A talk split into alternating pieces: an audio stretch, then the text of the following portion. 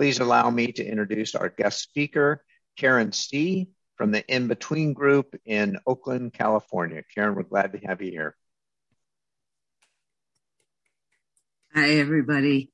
My name is Karen, and I am an alcoholic. And uh, thank you so much, Carrie, for inviting me. It is always an honor and a privilege to be able to speak for Alcoholics Anonymous. Um, I'm an alcoholic. I'm a lot of other things too. And as I said when I introduced myself a, a week or so ago, you know, when I first came in, I had what my friend calls a bad case of the ants. I was an alcoholic and an addict. I did, you know, I drank and did drugs. I was clean and sober. And having come to Alcoholics Anonymous for a while, I do realize that I did that to let you guys know that I was a little cooler than the rest of you. You know, I was not just a garden variety alcoholic. I was wild and crazy. Um, but as I've been here for a while, I have learned about our traditions and I do stick to our singleness of purpose. Um, because I help, think it helps protect our unity. But anyway, welcome also to you newcomers, Kai, Richard. I am so glad you're here. I also think, you know, my personal definition of a newcomer is anybody who hasn't done all 12 steps of Alcoholics Anonymous. Because until you've done that and learned our new way of life, it's just very confusing. And I remember that first that first year of sobriety, honestly, I felt like I just could not think my way out of a paper bag. And and um, so I hope if you've had a rough ride recently, you have at least alcohol has beaten you into that state of reasonableness we talk about, where you're kind of willing to go to any lengths to get what we have. Um, so anyway, let's just get right down to it, what I was like, which, you know, I always say what I'm going to describe to you is how I was powerless over alcohol, how my life had become unmanageable. And, um, you know, while life is inherently un- unmanageable, I think for everyone, my life wasn't any more unmanageable than other people's lives until I started drinking alcoholically. So that's why, you know, that, that verb form and that is very important because the longer I drank, the more powerful alcohol became in my life. The more powerful alcohol became in my life, the less manageable my life became. But today my life is manageable with God's help. So the first time I got drunk, I remember it clearly and I absolutely loved the effect produced by alcohol from the very first time I tried it. And, you know, I was only 10 years old and um, I had that feeling that I could do anything, be anything, and have anything I wanted. I had that feeling that the world was just full of possibilities. And actually, alcohol gave me a feeling of power and that life and of manageability. I thought I can manage anything. I got the solution to everything. And that was the feeling that I chased for almost an additional 30 years. Um, because you know what? I just believe that my body responds differently to alcohol than a normal person's. Um, and you know, that, uh, if if you haven't read for the new people, the doctor's opinion, I am just, it explained so much to me when I read that, that I could not otherwise account for.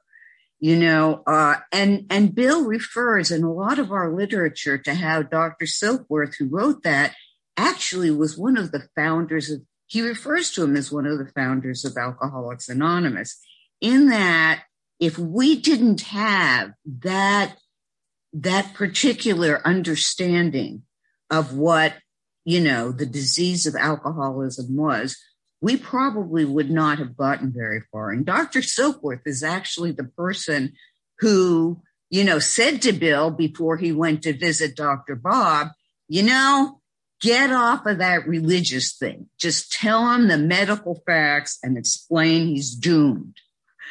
And, and if and if he hadn't done that, Dr. Bob might not have gotten sober. So, you know, when they talk about doc, they explain this phenomenon of craving. And I developed that early on when I was drinking. And that's that feeling that, you know, just more, more, more.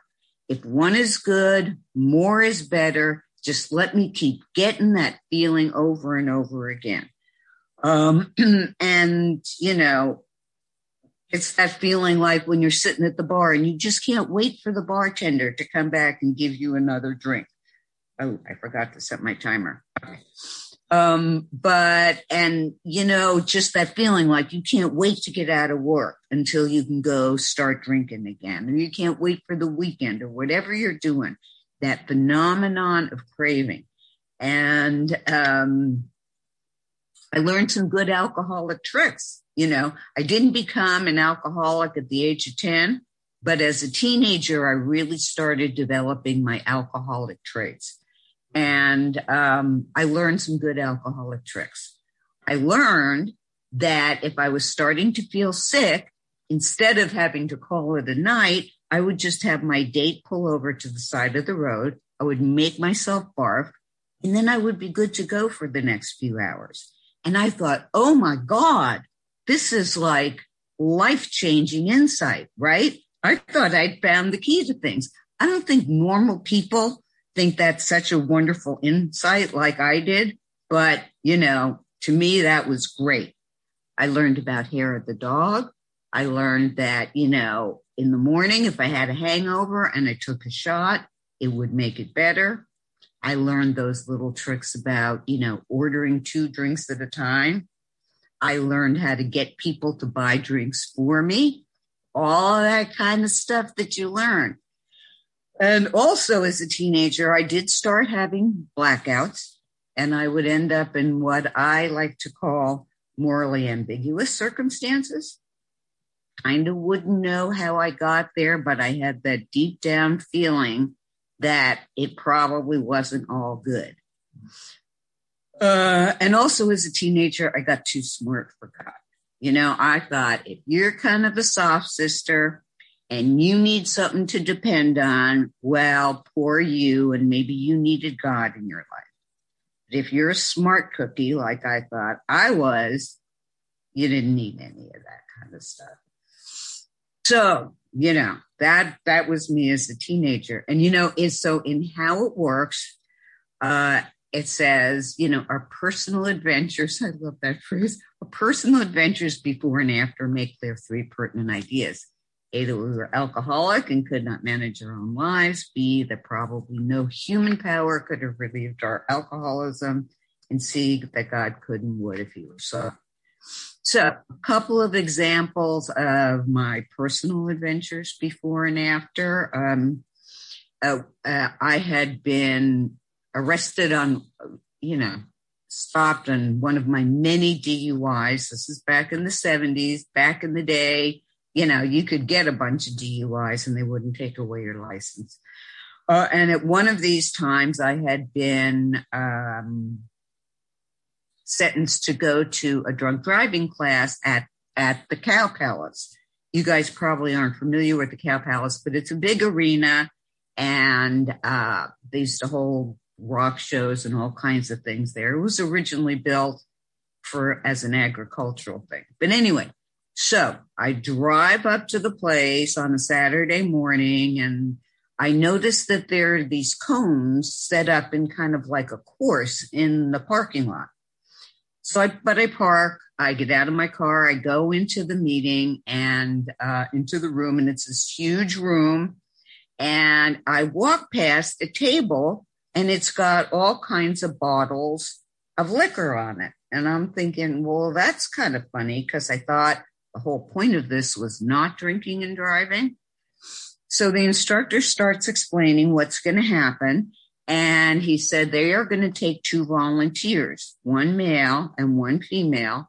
and they are going to um, have us have them drive this course that they've set up on the outside. And then every 15 minutes, they would give us a shot of alcohol. I, I'm kind of like telegraphing the end of the story on this one, but, but anyway, so that they would give us a couple of shots of alcohol and then the rest of the class would get to watch how we responded when we drove that class. Now, I don't know how they got away with it then. They would probably be sued silly if they did something like that now, but back in the day. So anyway, they asked for the woman drunk volunteer and my go, my hand goes flying up in the air so fast I practically dislocate my shoulder. And the guy looks at me and he picks me. And I like can't believe my luck, right? I turn around to gloat over all the other people who didn't get picked and nobody else even had their hands up. So I always say, you know, none of you guys was in that room because I know you would have probably had your hands up too. To me, this was a great opportunity, right? Free drunk, drink as much as I can. Plus, I'm very used to driving drunk. So this is something I think I'm pretty good at. And anyway, the as the thing goes on, and at first it's going really well, and, you know, I'm beating the pants off the guy, which I always prided myself that I could hold my liquor really well. And then it's like all of a sudden things get very fuzzy. And I kind of remember the car traveling backwards when it was supposed to be going forward. And I had this like vision of cones flying up in the air and crowds scattering backwards. I, I remember that. Long story short, I end up going home and spending the night with the male drunk volunteer, because that's what we do, don't you know? And then waking up the next morning, guys, and you know, the, the four horsemen were there. I was like, I had no idea where I was. I didn't even know what town I was in. I didn't know where, you know, who I was with. I'm looking around. I'm in this bedroom filled with dirty clothes and mattress on the floor. And it just, I was like, how did I end up here?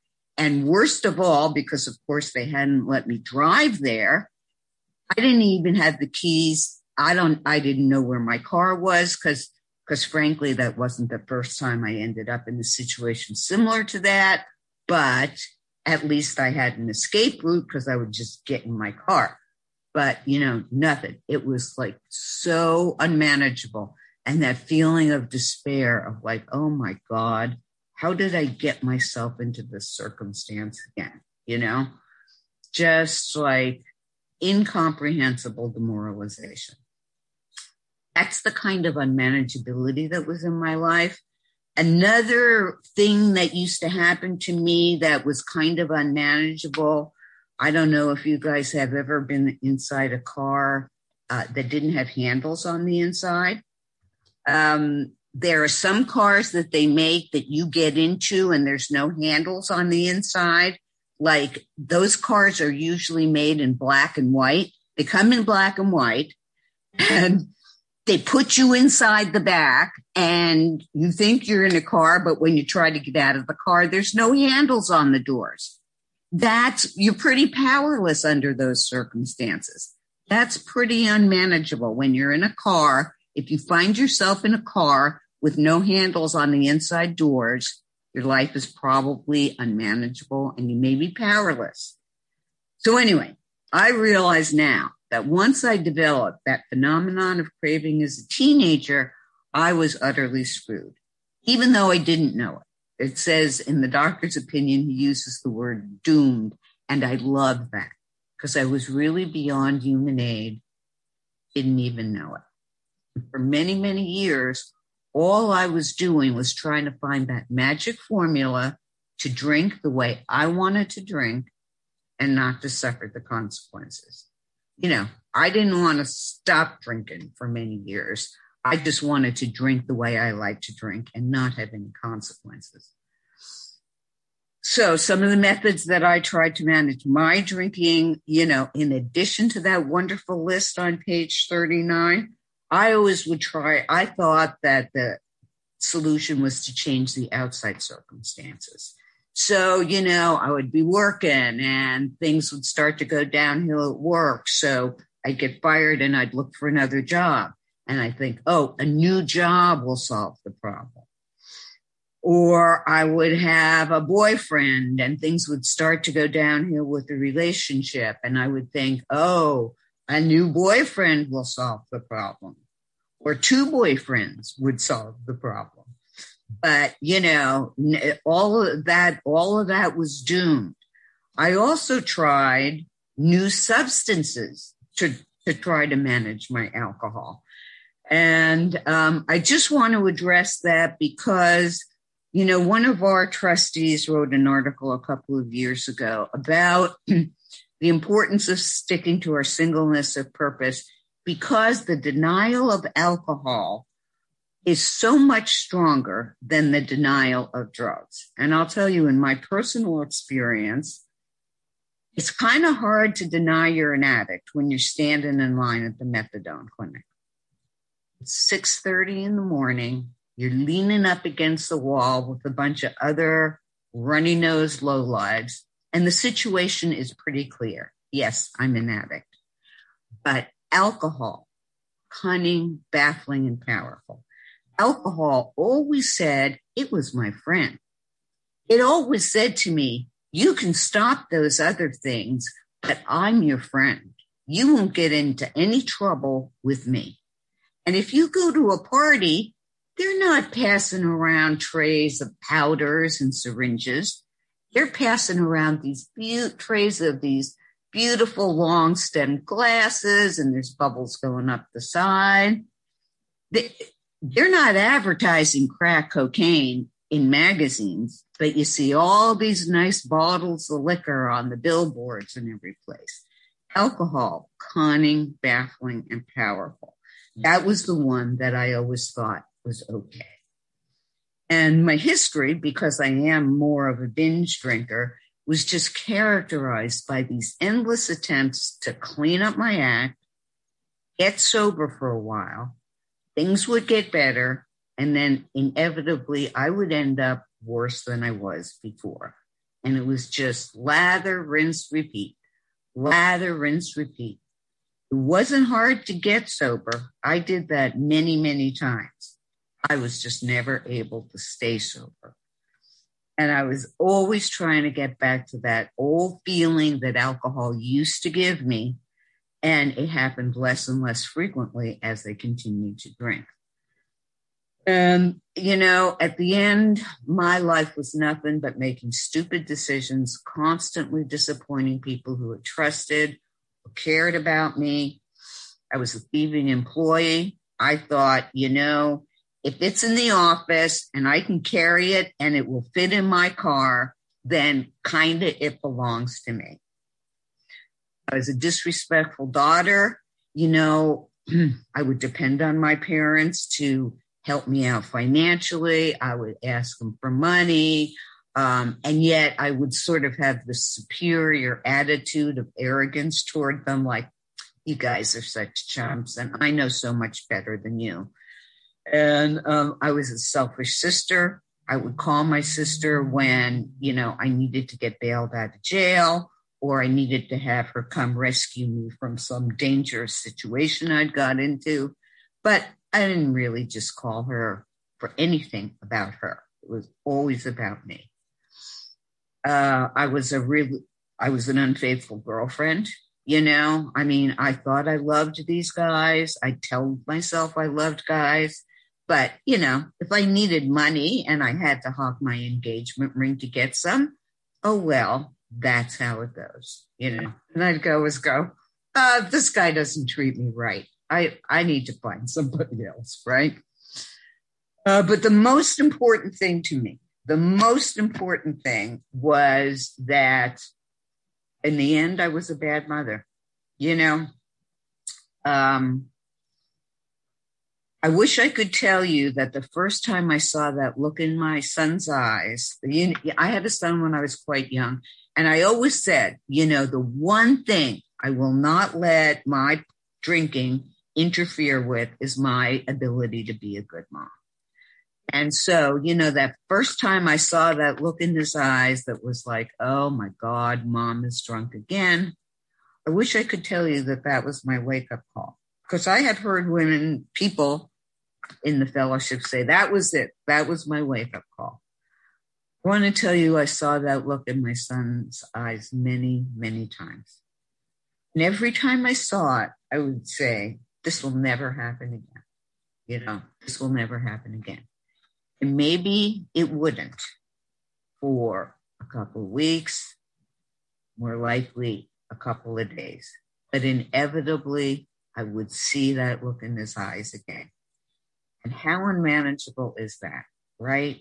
The one thing I care about more than anything else in the world, and just watching myself over and over again.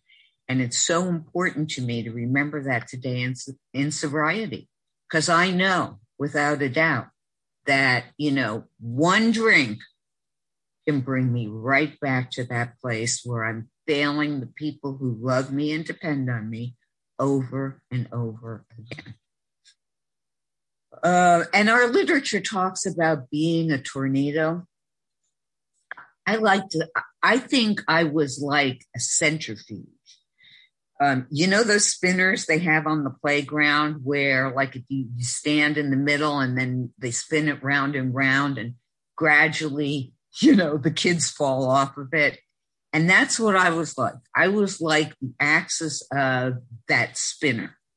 And it started spinning faster and faster until everything that I had in my life was gradually pulled away from me by the forces of alcohol and stupid decisions that I made around alcohol. And, you know, it, first of the things that flew off were my dignity, my self respect, the respect of others. Didn't care about any of that stuff too much. I just thought that was, you know, whatever. It started pulling off jobs and it started pulling off the cars and it started pulling off the relationships.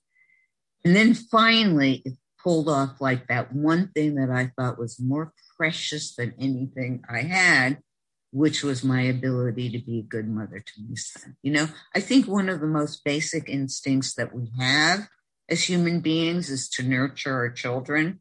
And, you know, for so long, I just tried to grab onto him and hold him and keep him from getting pulled off. But eventually it pulled off too. And he never stopped loving me, but he just couldn't, he couldn't look me in the eye anymore. And he kept making excuses not to be with me. So, so that's what I was like. And then finally, due to, uh, you know, a series of events, which is basically irrelevant because I think we all come to our own tipping point, that place where we say, I just cannot live one more day like this. I cannot spend one more day of my life like this. And we have that desperation. And I came into Alcoholics Anonymous for real on March 20th of 1987. And I have been sober ever since. So, like I said before, I do think I'm off to a good start. Got that first difficult 30 years out of the way. And, you know, today, just on a daily basis, I ask God to help me stay sober today and so I think I'll stay sober tonight. Uh, so what happened? Why am I sober today? You know, the simple, the short answer is I did the steps with the sponsor and I learned a new way of life. That's how it works. You know, and I got to tell you, I thought the idea of getting a sponsor was just horrible. You know, when you guys said get a sponsor, I thought, ah, you're just talking crazy talk now. You know, that's insulting. I know how to read. What do I need a sponsor for? But I had that desperation that's born of, you know, that was the last gift that alcohol gave me. And so I was willing to do whatever you suggested. And turned out to, I got a sponsor, turned out to be one of the best decisions I've made uh, out of many good decisions that you guys have guided me to make. So with that sponsor, I did step one. And because you guys talked about your own experiences with and your powerlessness over alcohol, I was able to identify and see mine. And that's why I think it is very important for us when we, sh- when I share to share my experiences, what I was really like, my experiences with alcohol. Because if all you guys were talking about was how you were working on this step or that stuff, step and how you were growing spiritually, I'd have gone, man, I'm in the wrong place, right? But you talked about your stories with alcohol, and I could relate to that. And that's how I learned to access that inner alcoholic. Because, like I said, when I first came in, it was really clear. I was addicted to everything that was available on the streets, you know, in by 1986. But alcohol, I still had this little idea that it was my friend. But you talked about alcohol, and I realized alcohol was the first thing that ever gave me that feeling that I chased through any other substance I could find for the next almost 30 years. So then in step two, because I had accepted that my situation was that was hopeless without some spiritual aid, I chose to accept a higher power into my life. And since I was a teenager, I had been a very strident agnostic. I was the kind of person that, like, if you mentioned God, I would start arguing with you, whether I knew you or not, and tell you how stupid you were. But that chapter, We Agnostics, again, because I was able to read it with this open and willing mind, there is some amazing stuff in that chapter. And the first thing was, you know, where it says deep down inside every man, woman, and child is the fundamental idea of God. And I remembered when I was young, you know, I wasn't brought up with a punishing God. There was a loving God. Jesus loved me. You know, I said my prayers at night, and that was a really good feeling. And I remembered the kind of feeling of safety that I had from it. And then it says either God is or God is not. What is, uh, no, no, no, no. Then it says, who was I to say there was no God? And I thought, yeah, you know what? Here in my arrogance, I've been going, ah, that's just crazy talk. And I thought that throughout, throughout the millennia of recorded history, there have always been references to powers greater than human powers. And who am I to, who was I to say that that was bunko? And the final thing was either God is or God is not what was our choice to be. And the very fact that they used that word choice absolutely just changed everything for me because I realized this doesn't have to be some long logical tautology that I create in my mind. I don't need any Venn diagrams for this. Either God is or God isn't, and I get to make a choice. So ever since then, I have simply made a choice to believe in God. Uh, so then in step three, because I admitted I was an alcoholic, now I had a higher power in my life. I agreed to follow the directions that were given to me so clearly in the rest of the steps. I took inventory for the first time in my life. And for any of those of you who haven't done that yet, this is not just an exercise in self criticism. The fourth step absolutely like changed my whole perspective on life. It was the most enlightening thing. You know, I thought it was enlightening to find out I could barf and drink for another three hours. This is true enlightenment. and, um, you know, I share that information with God and another human being. I acknowledge my defects of character to the extent that I was able at the time and ask God to remove them. I made restitution for harms that I had done, and I started to be of service to others. And that's it. That was it.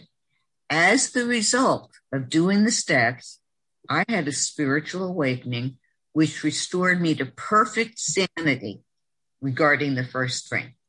Not in a lot of other ways, but regarding the first drink, and that's what it talks about over and over in the literature the insanity of the first drink, that crazy thought that maybe I can just have one or two this time and I won't get into so much trouble like I used to before.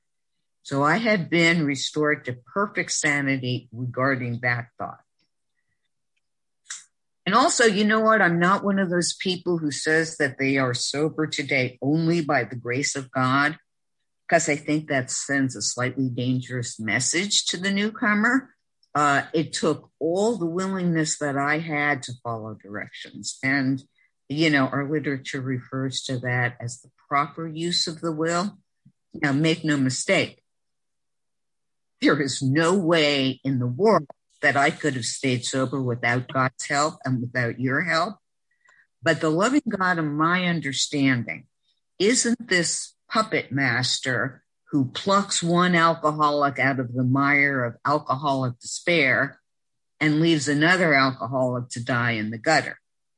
I truly believe that a loving God of my understanding wants any alcoholic of my type to be sober but that does demand action and lots of effort on my part.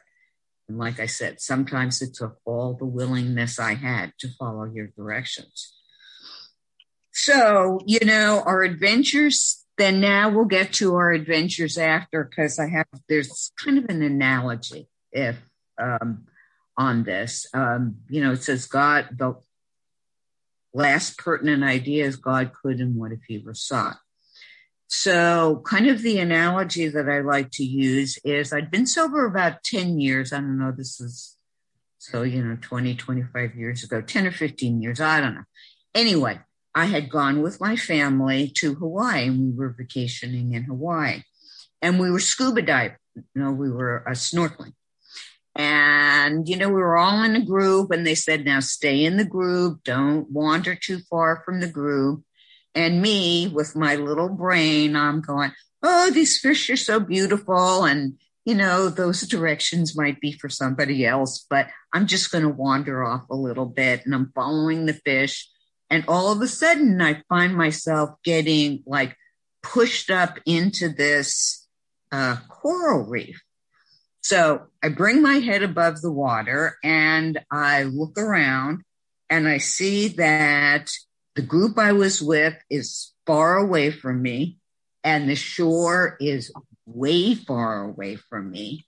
And I realized that I might be in a little bit of trouble. And so I start like flailing my hands and, and, and the current is pushing me into this coral reef and my legs are starting to bleed and I'm starting to think sharks coming and, uh, and my son ended up, my son came over and he swam over to me. And he said to me, Mom, the current is way too strong. I cannot carry you in. Even though he's a strong swimmer, he said, I cannot carry you in. And you know, for the first time, I really saw, I think, you know, we all, we all have this knowledge that people die but also this assumption that it's not going to be me today. And, you know, I really saw the possibility that I was might not make it out alive. And on top of that, my son had come over to help me. Um, so thankfully, I had been sober long enough to know what to do when my life is in danger. So I closed my eyes. I took a deep breath. I said the third step prayer and then, guys, I swam my ass off. I swam harder than I have ever swum before. I had I swam harder than I've ever done anything physically before. And we swam in and we swam toward shore, and my son stayed just ahead of me the whole time, right ahead of me, so that he was there. And then sometimes I would get so exhausted, I had to stop for a few times and tread water. But, you know, the current was so strong that even when you're treading water, it would, it was pulling me back out. And he'd go, mom, we have to keep going. We have to keep going. He swam with me the whole way in until I finally got my feet on the sand. And that is exactly what you guys have done for me. You stayed with me the whole time. You told me we can't do it for you, Karen, but you will not ever have to be alone again. We will be with you every step of the way, and you can't tread water for too long. You have got to keep going. So that's how, you know, that's how my life is manageable today. I have your help. I have God's help. And today I can do it one day at a time. So what am I like today? I'll tell you, my relationship to others and to the world around me is radically different because I do try one day at a time to practice the principles in all my affairs. Day, every single day, I am on steps 10, 11, and 12. I'm not one of these people who says I do step three every day. I say the third step prayer every day, but I was taught that, you know, once I did step three, that just meant I was going to go on through the rest of the steps. Now, when I'm taking my will back, that's my step 11 practice. And that's not just a pedantic distinction, guys. I believe that is how the mm-hmm. program is designed. Steps one through nine taught me a new way of life. Steps 10, 11, and 12 are how I stay on the path and I continue to grow in that new life. So I surrender on a daily basis to the kind and loving God that AA gave back to me, that God that I rejected so many years ago.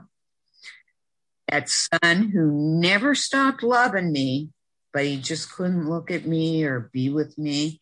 Today he is an active part of my daily life. Today he is a member of our fellowship my grandbabies, my grandbabies, they're adults now. They have never seen me drunk. I get to be a sober example to my grandson who is struggling with our disease. Uh, I was able to make amends to those parents to whom I was so disrespectful. I was able to be useful to them when they were at the end of their lives. I was able to become a productive member of society. Uh, and, uh, you know, I just became happily and usefully whole. And most of the time, I am just grateful for the fact that I'm alive today because an alcoholic of my type doesn't get to live this long usually. And no matter what the circumstances, I believe that we can make a choice to be happy, that I can make a choice to be happy. That's not just something that happens to me.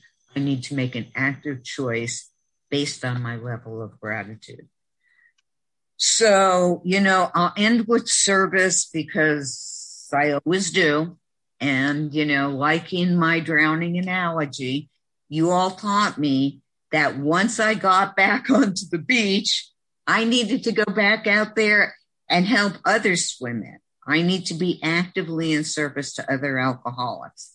And in the beginning, that meant cleaning ashtrays, or, you know, today in these digital times, maybe it means helping out on the Zoom rooms or whatever.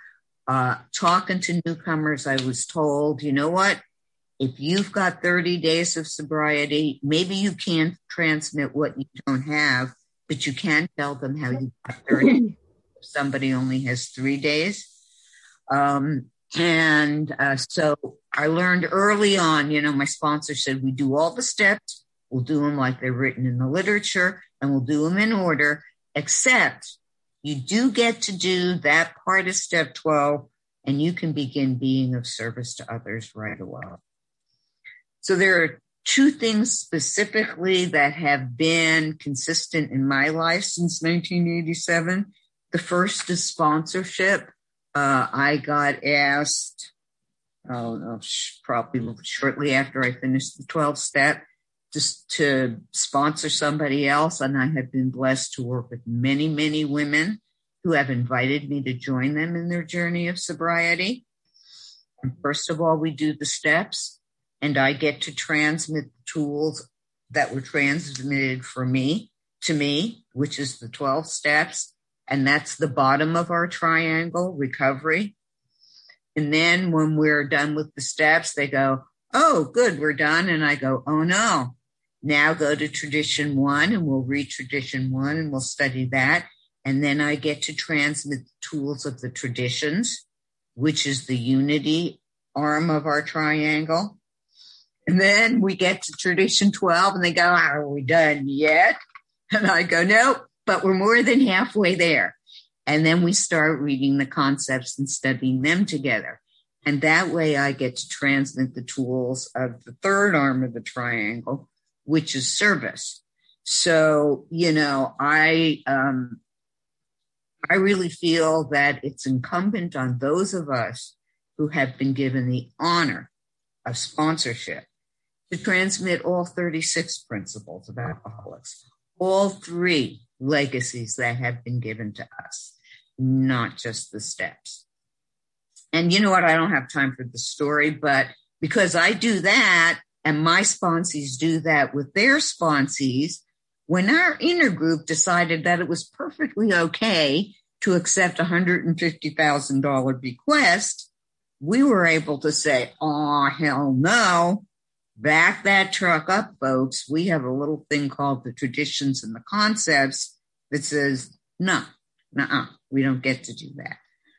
But, you know, the trifecta for, I think the trifecta of a well-rounded service life is sponsorship, working one-on-one with another alcoholic, having a service commitment at meeting level if your group needs you, and doing service at the broader level because I owe AA a debt that I will never be able to repay.